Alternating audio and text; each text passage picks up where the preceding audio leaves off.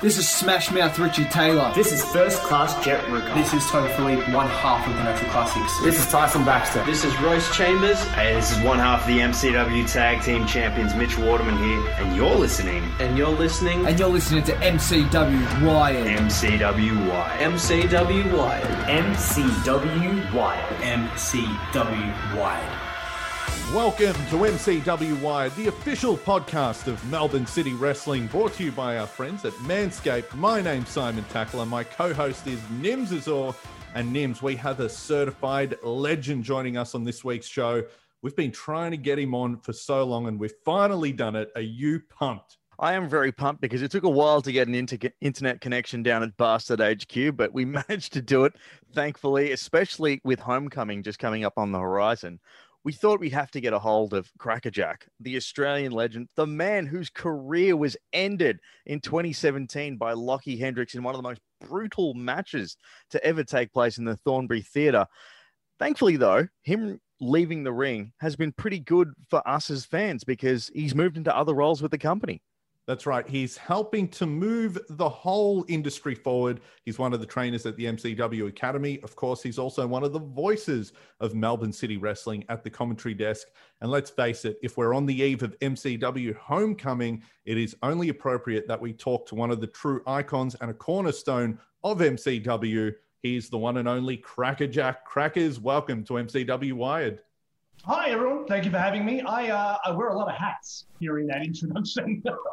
How do I find the time? Well, crackers, let's get started all the way from the beginning because first off, it's it's an honor to have you on MCW uh, Wired for the first time. I'm sorry it took so long to get you here, but hey, things yeah, happen. You're picking relevant people instead of me. What the hell? but look, man, let's take it back to your debut in 1999. Now, the wrestling industry is a kind of streamlined now. It's very there's a path to get there. You know, if you want to be a wrestler, you got to you go to an academy, you go to a training school, yeah, you do this, you do that. But back in 1999, it was very different. I mean, it was still relatively underground. Yes, it was huge with the Attitude Era and the Monday Night Wars and you know t-shirts and everything in in shops everywhere. But Australian wrestling still relatively underground. How is it like breaking in in a business that was so huge overseas but so tiny here in Australia? You cannot overstate the difference the internet has made to everything. Like the promotional model for the indies that was sort of still running in Melbourne when I started following shows around the mid to late 90s. Um, you know, all the ads were just like photocopied at your local library and collaged together analog style and then just put up in pizza stores. Um, there were like, you know, the sort of the message boards and forums were starting up, and there was one that was kind of um, for American wrestling fans that had like an Aussie wrestling board.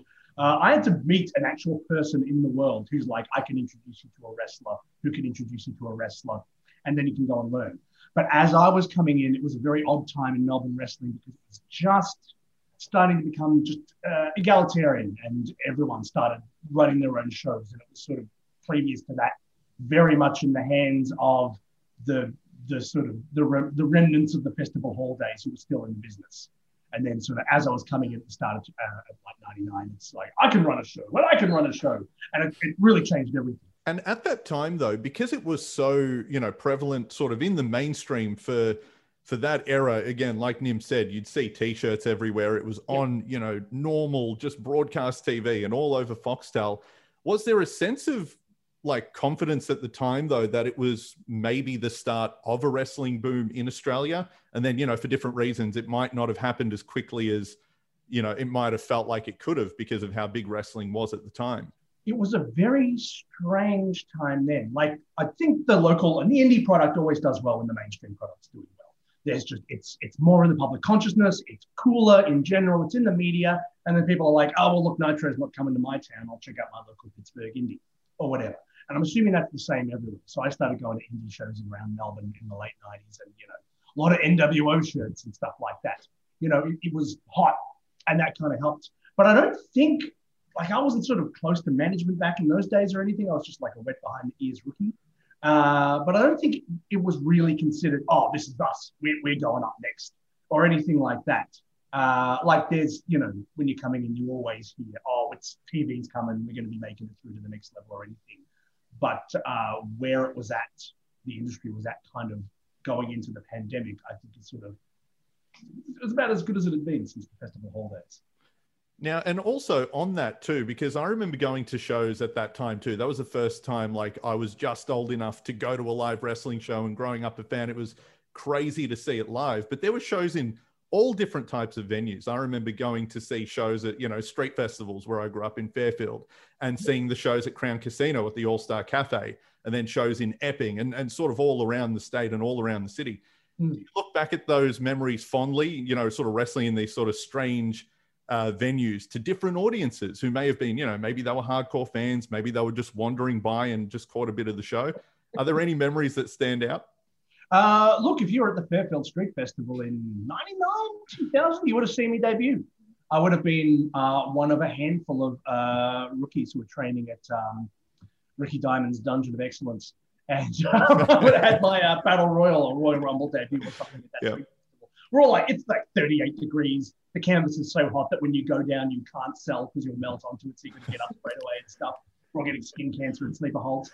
Um, but uh, yeah, so that, that was kind of like a way to get on board. But yeah, it's I, I think it's still a bunch of odd little venues. Like I know we're, we're all very comfortable in the uh, prestigious Thornbury Theatre, but it was really only a few years ago that um, Melbourne City Wrestling was still doing that Melbourne indie thing where you're sort of hopping around to a different venue every month. And you're trying to say, hey guys, thanks for coming out to Tullamarine. Maybe you'd like to see us in Oakleigh next week. And everyone in the crowd's like, I'm not driving And you wouldn't see them for three months until you were back there. So it was still like that for a giant chunk of MCW's career.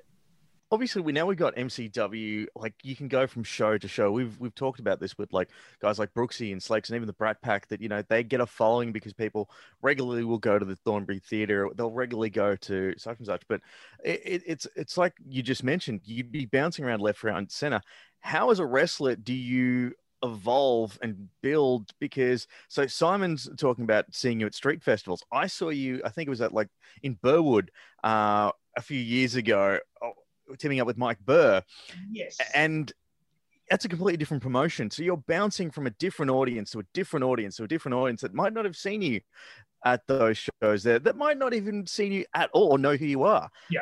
How do you sort of adjust that? Because there's not a lot of jobs where you go in and it's day one all the time.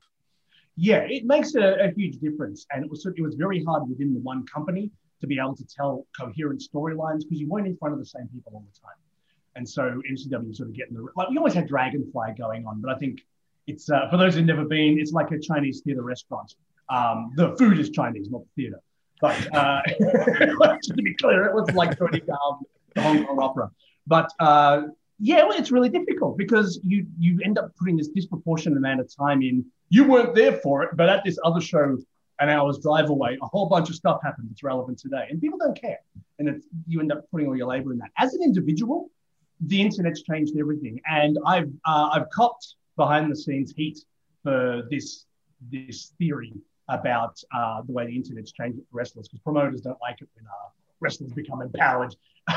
but now that we've all got our own social media, that kind of becomes your hub to interact directly with the audience.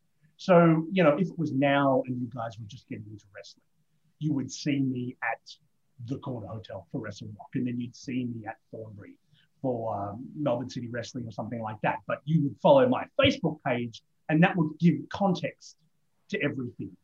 And it would mean when you go to see me somewhere else, you're like, how come he's being a jerk? Oh, okay, he's a jerk here and stuff. So that that one-to-one contact has really changed. Obviously, you know, without an actual show to wrestle at, we've got no product to sell besides pictures of us in our underwear. But um, it certainly changed our capacity to have like a, a centralized continuity that revolves around the individual wrestler rather than whatever building people happen to have come into on that night. Yeah, and you've taken advantage of that and really used that over the past few years, creating online content to sort of keep KrackerJak at front of mind, regardless of if there's a show that week, which I think has become, you know, sort of what wrestling is now for so many talents around the world. That is how they promote themselves and keep themselves relevant, especially in terms of like, you know, their character. Now that you're in the position to sort of pass on advice at the MCW Academy, is that something you really stress that it's not about just what you do in the ring, but take advantage of social media to get across what you are or who you are? I think it makes a difference. I think, um, like, it's not a uniquely wrestling thing that celebrities are capable of communicating directly with their audience. Um, I was watching a documentary about Britney Spears, of all people, where they were talking about how social media in some ways has kind of disempowered the paparazzi because you can now, like the stars themselves will share their private life with you. It doesn't need to be snagged through a window or something like that. So it's it's certainly altered that. I think I've enjoyed having my own centralized canon through my own outlets, and then I, you know, that becomes part of where I work. Um, it's certainly part of what I teach the students that I have at the MCW Academy, but it's not sort of at the core of my wheelhouse. So we have, you know, digital media specialists who sort of pass that on to the students who are better equipped than me. I'm more about, I don't know, uh, consistency of character and authenticity. That's kind of like my wheelhouse. Talking about that though, so now you are transitioning out of the ring. We obviously did see uh, your final match at Final Battle a couple of years I ago. transitioned real hard, real, like so hard. It's been a struggle to get back in. Yeah, notice how I danced around that one, but uh, yeah, yeah, me for a second. but now that you are, you know, as you said, you're a trainer at the MCW Academy. You've taken a role in commentary.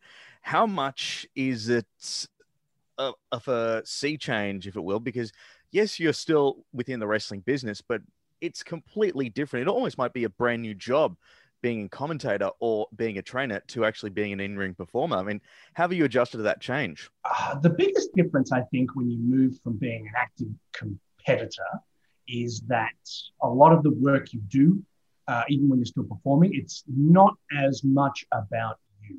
And you know, anyone who is wrestling will kind of be like, it shouldn't be all about you, you selfish asshole. But it still kind of is. It still kind of revolves around you. Whereas, you know, when you're commentating, it's it's not my fight. It's not my agency. These aren't my aspirations or rivalries. I'm just there to articulate what's going on to our audience. And we've got pretty defined roles at the commentary desk. We've got, you know, Lindsay Howarth is like the middleman who tees us up. Andy Coyne goes to the effort of working out whose names are what and what moves they do and where they've been and what their history is. And my jam is really, uh, it's a psychological one. I use the same techniques I use to express my own ideas in promos. And I basically go up to the talent before matches and I'm like, you, why do you want to win? Besides the money, what is your objective? What's your problem with this guy? What's your problem with her? What's, what, you know, what do you want? What are your motivations? And then because you can only glean so much of that from watching someone fight, I help kind of give our audience a window into what our wrestlers are thinking. Well, how hard is it for you? Because I've been to many a show at the Thornbury Theatre where I'm just almost transfixed by what's going on in the ring. Like, you know, uh, and I won't talk to whoever's sitting next to me until the intermission. As a comment, as a commentator, you're there front and center how do you sort of stop yourself going, this is actually a pretty damn good match? I'm going to just kick um, back. oh, I don't. you know, anyone's watching the shows and, you know, continue, you know, watches the, the shows as they come out next.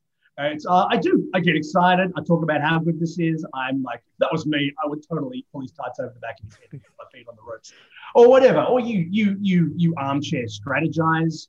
I mean, I'm sure that's no different from anyone who's competed and then stepped behind the mic or just not been involved in the industry and just sits at home watching it, talks about how they do it better. So that's totally part of it. Yeah. It's uh, like sometimes it feels really good to not be in there and to just be watching as well. And that's been something that's kind of factored into my do I really want to come back process because, you know, you stop, but the industry keeps going. The talent keeps evolving. New competitors come in. People find you know, new and exciting and innovative ways to drop each other on their heads. And you get to watch and go, hmm, maybe I'm glad I'm not in this right now. So it's a very weird rea- uh, relationship. And it's and it feels like you've really made the most of it, and obviously felt comfortable in that role. Obviously, the experience in the ring lends itself to that. But this is a role that's existed in wrestling for a really long time. When a you know a competitor takes their talents to the commentary desk, was there anyone you looked to as sort of an inspiration or you know an influence in terms of that role? Yeah jim courier comment, uh, commentating at the uh, australian open. Um, and you know i think wrestling probably took cues from other sports when they first started putting former wrestlers on the mic. Uh, like you know you sort of go back and watch footage from the 50s and it's sort of like a bunch of dry little men in suits and stuff like that. And uh, i don't know who the like Jesse's the first, Jesse the Body Ventura is the first really colorful talent to turn commentator that I can think of, or maybe Gorilla, but I'm sure you know more educated wrestling historians than me can rattle off people who were maybe doing it in the 60s and 70s. Um, but a lot of those jobs in wrestling get filled by wrestlers because they're the ones who have the the real time experience. Um, some of the best referees I've worked with used to be wrestlers. And it just makes it so easy because they understand what's going on. They know what it's like to be a wrestler in that situation. They know what sort of stuff wrestlers try to get up to and pull. Um, and it's, it's sort of the same with managers as well. A lot of uh, wrestling managers. I mean, look at Bobby Heenan, wrestler turned manager turned commentator, and him starting in wrestling combined with his tremendous talent is what made him so good at those other two jobs. Bobby is the proper answer to my question, by the way. Valentine's Day is upon us, fellas. Make sure you're ready for wherever the night may take you. Our friends at Manscaped, the global leaders in men's below the waist grooming, are here to tell you that you need to use the best tools for the job so you can be ready for anything on that special day. Two million men are already trusting Manscaped products to groom. Make sure you're one of them because we are before the good people at Manscaped came around, we'd be using trimmers and razors and whatnot. Down there would just look like the aftermath of a Hell in a Cell match. You'd feel the bumps, you'd feel the pain, but thankfully, thanks to Manscaped, those days are a thing of the past. I mean, your girl can't think of what to get you this year.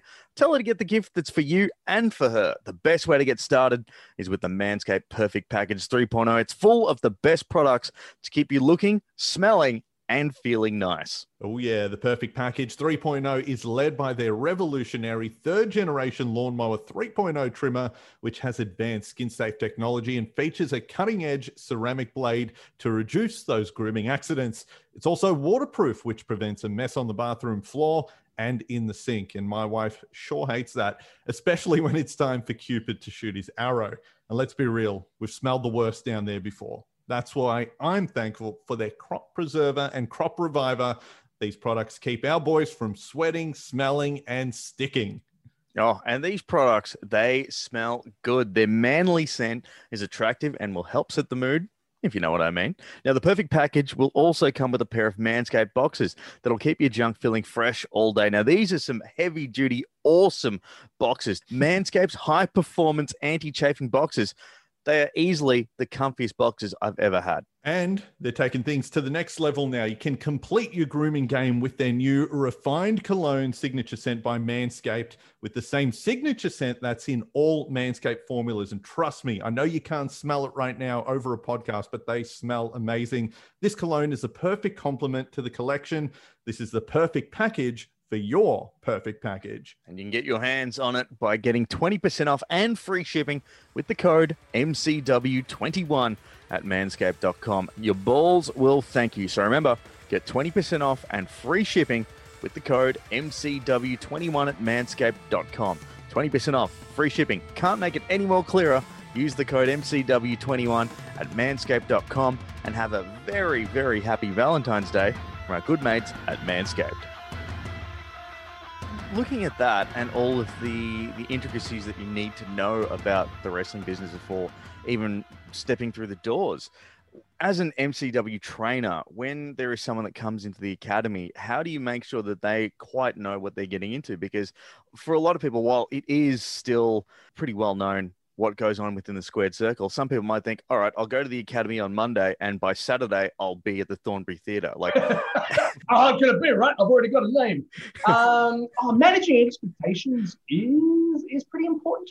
Um, I mean, I probably have weirder conversations and like have to drop wake up calls, less with people who've joined the academy and more with like fans who reach out.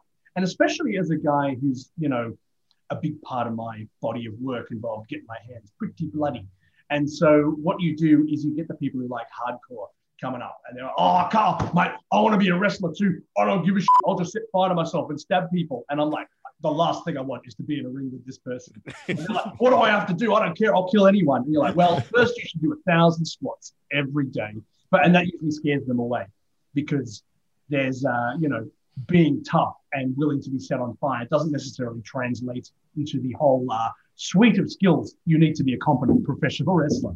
Um, within the school, it, it's not too bad. Um, I mean, I mainly focus on the you know communication, talking, gift of the gab uh, type stuff in my training, and so I like to fold in all the other kind of philosophies about what it's like to be a wrestler and that. Just make sure people know that if you come into our industry and act like a raging dickhead, the industry ideally has its own what's the immunity system that will kind of push you back out again. In saying that, are there people who come to you from a training sort of standpoint, even the MCW Academy, and maybe prior to that too? Have there been people who come to you with sort of no background in wrestling and maybe not really an athletic background either, who you weren't sure about, who did end up surprising you, who have sort of done more than what you may have expected at first? Maybe we don't have to name names, but does that sometimes happen Uh, where I- someone I might think- not look like they're going to turn out? Yeah, I mean, you do get proven wrong. Um, and, you know, when we get new recruits at the academy, it's always like, oh my God, one of them's actually jacked already. And it, it- it's quite exciting because, you know, it's an aesthetic business, it's an athletic business. You need to be strong and tough. Um, it's a bit different than how it used to be when it was much more gate kept. And if you weren't six foot five and a former linebacker at the NFL, then people wouldn't even look at you. Now, you know, we've seen guys who don't necessarily come from a giant monster man background and they can still main event and win the world title at WrestleMania. So it's kind of changed what the expectations are as far as what, what a successful wrestler can be. So I'm usually not too judgmental. Um, I remember certainly in terms of one of my peers who started at the same time, who's, you know, occasionally makes his way back into MCW, is uh, a Melbourne wrestler called Cletus. And I remember when he started at the same time as me, I'm like, oh my God, he's tiny. He's tiny. He's going to get squished. He's going to die. And 20 years later, he's still going strong and popping off shooting star presses and stuff like that. So, so yeah, I don't like to say never say never. And when I do, it's more likely to be related to uh, attitude issues or um, a, a cognitive incapacity to understand what we do than it is because they're not tall enough or they're too squishy or something. So, in saying that, how much pressure do you put on yourself? Because you're always your your own harshest critic. As a trainer, when you pass on your knowledge to someone else, like so, we'll just say, you know, uh, Academy member A over here has gone on to do this. Always, no matter where their career goes, will always have they were trained by KrackerJak attached to them. Hmm. How important is that for you that they actually, you know, uphold their standards that you've set out for them? Because your name will always be linked to their careers. Um, well, I mean, the most obvious example I can think of that is uh, helping to mentor Loverboy Lockie Hendricks and having him bash my brains and end my career. So I don't know if that's a, a condemnation of my training or a ringing endorsement of how good it is because it managed to, I, I made the guy that killed me. Um, in general, I think uh, less in terms of it coming back on me. I mean, I think you can train someone, but they're always listening to other people. They're always, you know, training with their peers. Um, they go out into the world and they start wrestling different places and pick up different things. So there's never like a, a one-to-one, oh, uh, Lance Storm trained that person. So they're a carbon copy and representation of everything believes in. All you can do is start someone off. And then they go out into it's like a child. You know, you can only do so much and then you put them in front of TV and they'll learn a bunch of different stuff that was not your plan. So it's not a bubble. So you can't see all that. I'm really more concerned with manifesting the Australian wrestling scene that I feel should exist and then trying to um, proliferate those philosophies through the students that I teach. Because I can only do so much. I'm only one person. It's got to be something that lives on after me. And so that's a big part of what I try and do. Does that make sense? Does that answer your question? Uh, in, in more ways than one. Excellent. Yeah, get get used to that. That's good. Long form answer if I can. Well, I want to follow that up because Lockie Hendricks spoke so highly about that experience and that match in particular and what it's meant for his career moving forward. That whole run as the world's friendliest bastards, teaming up, mentoring Lockie, and then the way it ended, the four corners of hell match, MCW Final Battle 2017. I mean, this leg- legitimately one of the best matches I've ever seen live. It was the end of your in ring career Yes. at the time. Uh, an emotional match, extremely violent, unlike anything we would normally see at MCW. It meant so much for Lockie. What has it meant for you looking back at it four years later? Um, it was pretty enormous at the time. And as it got closer and closer, I think I um, worked myself into a shoot, so to speak, and almost became overwhelmed by the enormity of it. And like it didn't help that in the weeks leading up, I was handcrafting all the weapons for it. So I was like building the bed of nails, twining the wire, sanding down things and stuff. So I, I lived it so deeply Uh, even editing the video packages and for it and stuff. It was sort of all consuming. And then in the wake of it, you're sort of, oh, not quite numb, but there's there is an emptiness in the wake of something huge like that. Like I've delivered other you know works and done big things that have kind of loomed, but that one I think um, what makes it odd for me is that on the day I was even on the day I was numb. Like I went into that final match on no sleep whatsoever. I think I maybe got a half an hour in the morning and then pile, filled my car up with sharp things and then hit the road for a two hour drive to the Thornbury Theatre. Um, and like I must have pounded like three serves of pre-workout, and even before the match, I couldn't get a buzz on. Like I'm jogging up and down the steps backstage, and I felt like my feet were sinking into sand. Like it was very odd. And even in that moment where you know I'm not totally goofy and like that, I, that sort of orchestral piece is playing, and I'm lost, and I'm covered in blood, and like you know 600 people are chanting "Thank you, crackers." I didn't really feel anything for a few days, and then it sort of came to me over the the, the aftermath. Are you So proud of the the relationship and the work you and Lockie did together? I'm proud of the the arc, I think, and the story it told. And you know, it's it's hard to tell stories in independent wrestling because we look to how stories are told on Raw and SmackDown, and it's like a colossal media entity with like you know TV ads and constant coverage, and it's just they do there. There are so many mechanisms by which they can make sure the audience is following the story. Whereas you think, you know, with us, we see the fans once a month. Your segment is what, like 10, 15 minutes of an entire show. Um, and then they don't see you again for ages. And you throw a video up on the internet and people interact with that stuff. But it's it's hard to get through. And then you start telling that story. The longer you're trying to tell that story, the harder it becomes as well. And it was like a year, an 18 month story, really, and a year's story from when I knew where it was going.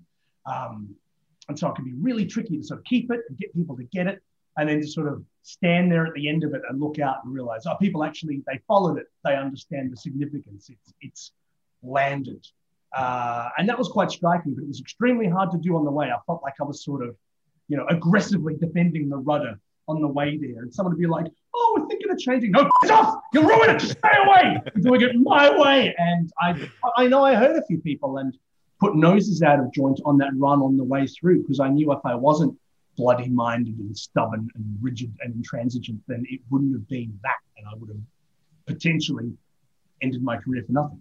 We've spent a lot of time talking about what you're doing outside of the ring now in terms of your role in commentary and as a trainer. You've also had an incredibly decorated career inside the ring too. And one thing I want to touch on is you were also from that era where, you know, we'd have guest stars come from say ex WWE guys, maybe a former WCW legend, an ECW guy, and we still see that to this day. I mean, just as recently as two years ago, we had Will Ospreay come down here. Yes. Pete Dunne taking on. So all of these guys, you've been in the ring with a lot of former WWE talent and other, you know, quote unquote, well-known guys. Yes. How do you craft a match with someone like that? Like, so, so do you, would you say, especially back in the day, because it's not like you can, I don't know, jump on a Zoom call with Hardcore Holly and be like, so guys, what do you want to, what do you want to do during the match? Yeah, you're right. It's uh, it's a bit different now. I, MCW and local wrestling in general seems to feature more rising stars rather than past stars, and I think that's probably because thanks to things like the internet and streaming and stuff, people know who these guys are. Like they have, like I wrestled Mad Man Pondo in the Dragonfly Theatre, and the only fans who turned up who heard of him were juggalos and stuff because oh I got a newsletter like written on paper sent out to them by ICP and stuff. And that's how they knew, or you knew them from TV. Whereas now, you know, Will Ospreay comes out and, you know, all these people know him because they followed him in progress, like even pre New Japan, which didn't really happen until after he started coming here. Um, he had a name. So that sort of changed a bit the, the weight of those stars. Um, it's all on the day. I used to really stress about wrestling someone international. I'm like, oh my God, they've been at WrestleMania and I've got to wrestle them and stuff. And you're worried about making mistakes and screwing up. And then after a certain point, I'm like, hang on a second like you talk to them and they've got, you know, yes, I was at WrestleMania, but also here's a gym I wrestled in against a guy who wasn't a wrestler in, you know, in front of 20 parked cars like a driving and stuff. And their horror, their worst experience is so much worse than anything it would be with me. And so I sort of changed from stressing about it to, oh, hang on, this this Yankee asshole being paid nine times more than me. If this match sucks, it's on him, not me. All right, I'm the one getting the local pay. I'm going to turn up and I'm going to do my shtick and protect my brand, because I'm the was going to be playing here next week, he can come out and do his thing, and you know, it, it's on him to make the match good. And that sort of took a lot, lot of load off because often you're anxious, and then I'll be standing next to like Steve Corino or something, and he'll be like so cool because he's done a billion matches, and so many of them have been disasters in mud and stuff. So they're, they're just so relaxed. It, it really takes knots. So that's my big thing whenever I'm counseling a youngling who's about to wrestle an international for the first time. I'm like, you are so far from the worst person they've ever wrestled. And if this guy's worth their money, they can carry you even if you have a stroke halfway through the match. You'll be fine. If you had to pick one of those international names who surprised you in a good way, like maybe great to work with, the match turned out even better than you expected that you were put in there with, is there someone that comes to mind?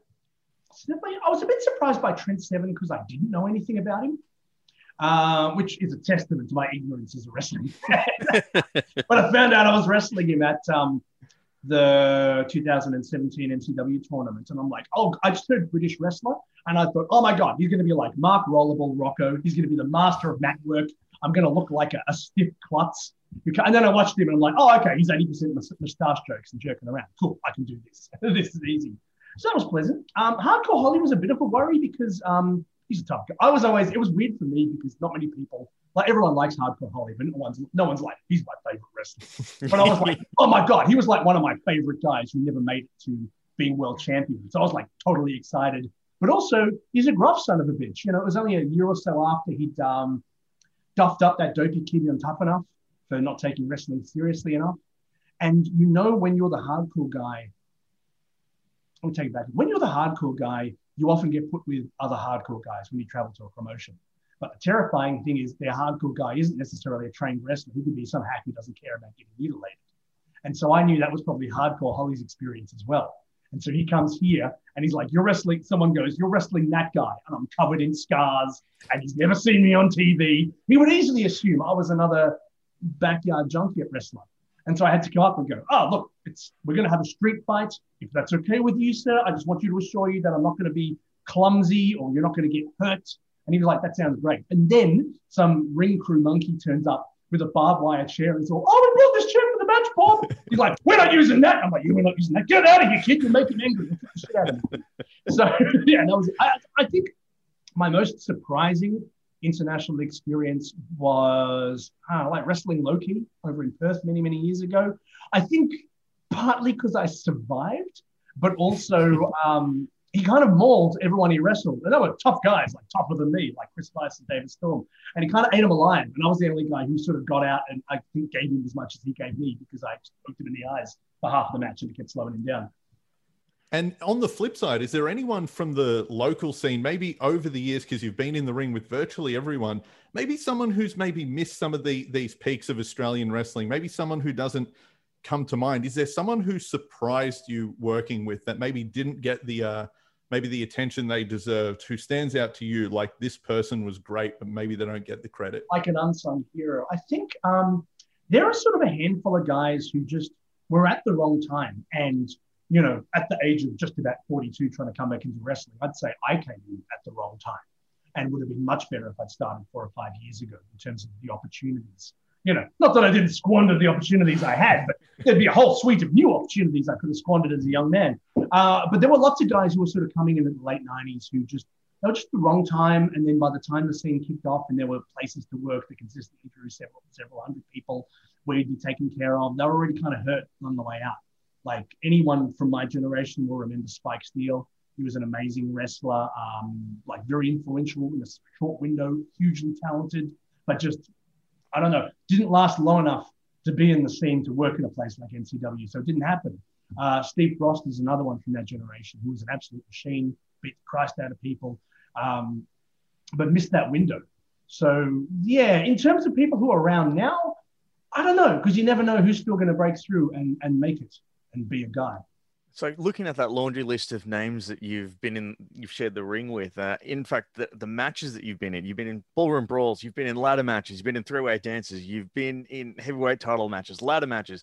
The list could it'd be quicker to list the matches that you haven't been a part of. Out of all of those names, who are some of your favorite opponents? Because you know some of the guys that you've shared the ring with have gone on to do some fantastic stuff and still do to this day in international companies. We see what Gino Gambino has been doing in New Japan. We see Buddy Murphy, Matt Silva is doing in the WWE right now. We're seeing Slex. Well, we're about to see Slex uh, players trade in Ring of Honor. He's had a couple of matches there too. All of these guys you've shared the ring with, and such a variety of them as well. All gone on to be more famous than me. Thank you. The and after really good. So what happened? I screwed up. All right, that's what happened. I threw it away on Melbourne. Anyway, please go on with this painful tour down horrible in the well, like, but, but as I tiptoe and be very glad this is not an your actual. favorite, more successful than you wrestler? Yeah, all right. So many to choose from. How do I decide? Um, uh, Matt Silva, Buddy Murphy, was always awesome to wrestle. He's a complete moron. Matt, if you're listening, you're a, you're a dumb bastard, but you're more successful than me, so bless. Um, but we were very different. Like um, I'm old man, man, man, and my my routine is very sticky and it's very. Um, I do a lot of sort of grand emotional storytelling and stuff like that. Like when it's not funny, it's usually you know powerful themes of good and evil and the darkness that lies within man's heart and all that sort of stuff. And he just like kicking guys real hard. So uh, we would sort of come together, and I could bring uh, a sort of a more nuanced psychology to a match, and he could bring athleticism to a competition that I couldn't hope to bring. And so together we ended up with like really hard hitting matches with cool moves, but that also had interesting stories and characters and uh, texture to it. So that was always awesome. Um, Mad Dog McRae, who's another guy who started around my time, who's a, a mainstay at Wrestle Rock, but has really only wrestled maybe once in MCW history, which I think was the final Dragonfly, where he, Mike Peterson, and I fought over the MCW title. Um, but he's like we've wrestled each other all over the world. Like we wrestled and teamed together in Japan. Um, you know, he was my um, breakthrough deathmatch man. Let me just turn off messages so people stop throwing fans asking me to sign underwear. Uh, yeah, him. I think of all the guys who sort of have been in my environment and then become successful that I didn't wrestle, Robbie Eagles is probably that guy. Like he's a guy who I wanted to get my hands on when he first came through because he's so little. I thought I'd look big and tough. Um, and now he's just gone from strength to strength to strength, and now it's like now I got to line up to wrestle him. When he was starting out, I would have been the aspirational match. Uh, so he's he's like my my white whale that I've never got. Well, I think on this topic, a follow up I want to ask is that moving forward, where do you see Australian wrestling going in terms of does it eventually become its own sort of self sustainable territory where people will say, I can make a real living in Australia wrestling in the same way that they finally can in the UK? Of course, they can in Japan and in the US and those places. Can Australia do that? Because it does feel like, based on some of the names we've heard, it's also at the moment, even though it's peaking, it's also a springboard to other places. Does it become its own real growing thing down the line? I don't know that it will ever be a territory like it was in the Jim Barnett days of the 70s and 80s. I think, like, you know, to the point where if you lived in America, you'd be like, oh, my family and I are going to move to Australia for a year because I can make more money. I think, you know, we'd need to be drawing thousands and thousands to every show. And I think even those the support Australian wrestling, and particularly MCW, gets is amazing. And I don't like to say support because that always makes it feel like begging. Like I don't say support Aussie wrestling. I say Aussie wrestling should provide you with a reason to open up your wallet. And if you don't, then screw us. Take your money elsewhere. That obligation is on us, not on the fans. We're an entertainment company. We're an industry. We're a sport. We're not a charity. Okay. Um, and I think we've gotten to the point where you know you can be here and it can be uh, a, a significant source of income and definitely a platform elsewhere. But I don't know, and it's a territory you can make your name and you can make money. But as far as a, a territory where people would be like like Japan is, I don't know. I think that's a it's a bit of a jump, and it might sort of require a shift in how Australian culture views its art and entertainment. Whereas, you know, we, we love our sport, we'll get right behind our sport. We love our athletes beating other people. But I think as soon as wrestling came out and said, hey, we're a show, there was a sizable chunk of our fan base who were like, well, now I'm categorizing you like I categorize Australian cinema and music and artists in that you are second in my eyes because you're not American. So I don't know. To me, that's sort of the hazard. But I think where we're at and sort of spearheaded by MCW in particular is a place where, you know, it's a, a credible place. People overseas see footage from our shows and they say, that looks like a great show. Those are world class athletes. That's a place I want to wrestle. And that's why we've seen the darlings in UK and American Indie wanting to come down here. Could wrestling in Australia live in that space? Because that's an interesting point. How you said when it shifted to sort of saying it's entertainment that some people turned away from it. It's sort of a struggle of where wrestling fits sport and entertainment, and Australia has two completely different cultures for those things. The sporting Yes. culture in Australia compared to the arts culture, they're both very viable here, but they're both very separate. You've sort of tried taking it there. I want to talk about what you did a couple of years ago uh, in Hobart. The Dark Mofo Festival is a massive thing over there. Um, really dark and strange and out there art. You did a wrestling show there. Was that sort of you wanting to sort of test the waters of moving it to that space? And also, just what was that experience like? Uh, as an experience, it was awesome. Um, Dark Mofo is one of the, for anyone who doesn't know listening, it's one of the biggest arts festivals in the world. And it's uh, based out of, uh, now I'm going to forget what MONA even stands for Museum of New Art. um, and it's basically a millionaire just went, I want a modern art museum and I'm going to do it in my terms. And so I think he invested a bunch of gambling money and he built this thing. It's like a James Bond villain base. It's this bright steel fortress on an island in the bay and it's just filled with you know uh, edgy art. Um, and so he runs this festival once a year where they do a bunch. Of, it's like the opposite of White Night in Melbourne, where it's like don't bring your kids. It's weird and dark, and we're trying to be confrontational.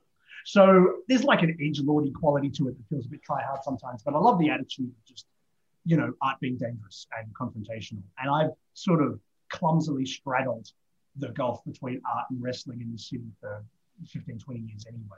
So uh, I was approached by a collaborator of mine called Clem Bastow, who's a journalist in Melbourne. And she was like, they're doing a thing and they, we're going to try and get wrestling on the card as an after party, but we've got to put something wild and violent out there. So we came up with the most violent show we could put on.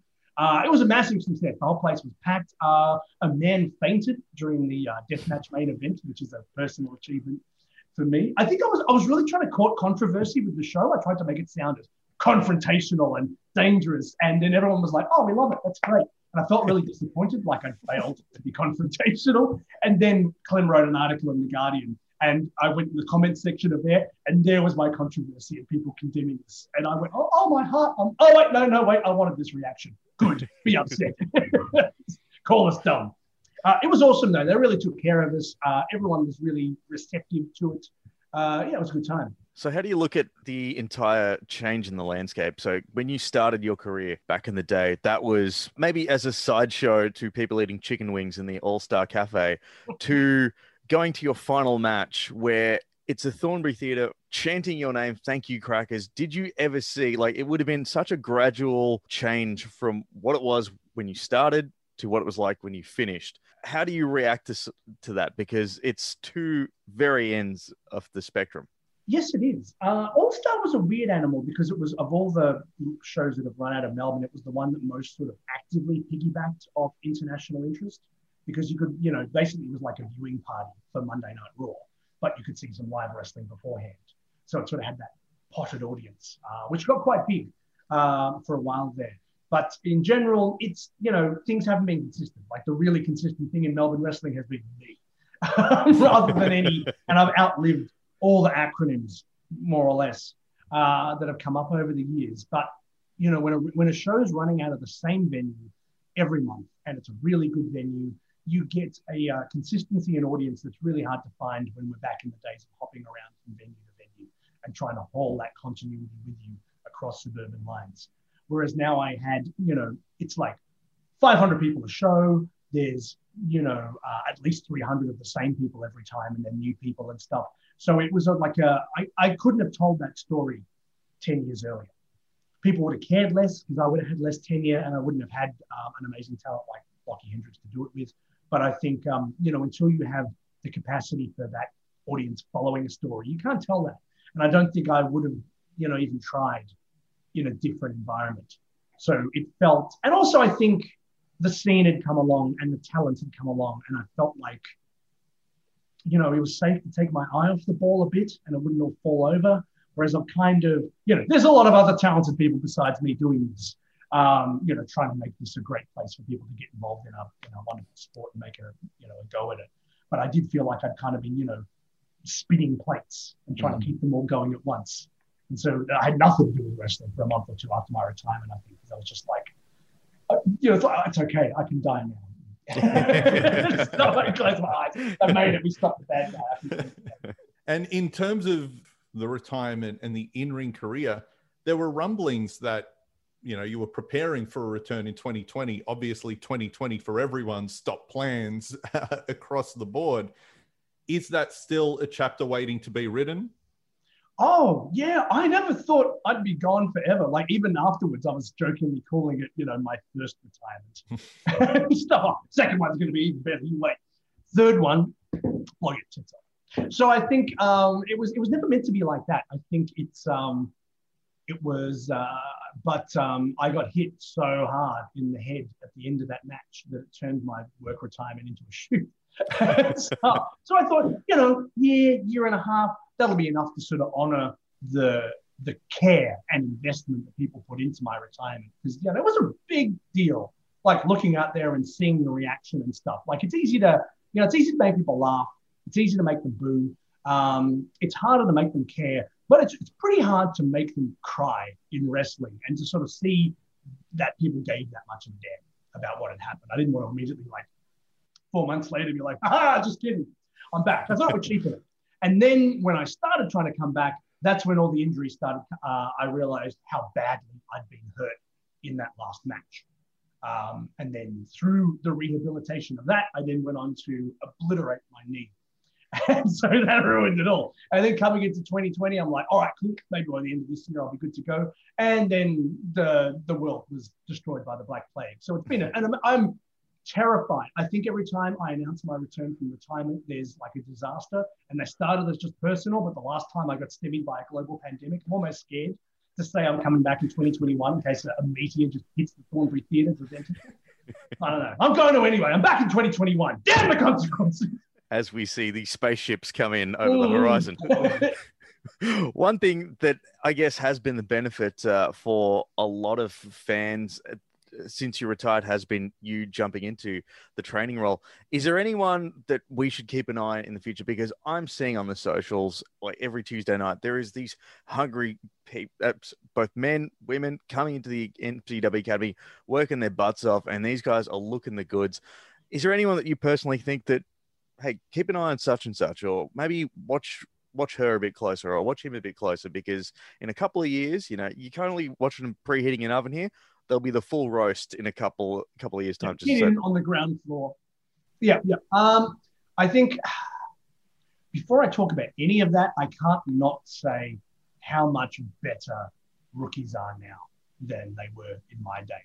I think in terms of respect, effort, taking it seriously, um, they've got a lot more reason to be hopeful, I think, because coming in now, you can kind of see a viable career path from I'm training in a shed in Somerton, I'm wrestling in a ballroom in Thornbury. Holy crap, I'm at WrestleMania. How did this happen? Obviously, there's you know, thousands of dollars and hundreds and thousands of hours of work and labor and pain and suffering and luck on that journey. But it's now a viable career path where it just it just wasn't when I was coming in. Um, and so I think that makes for a better generation of rookies, and they're more respectful as well. They're certainly more respectful of my generation than my generation was of the one that came before me. But that was because they were all shit and should have stepped aside. um, not all, not all. Uh, you know who you are.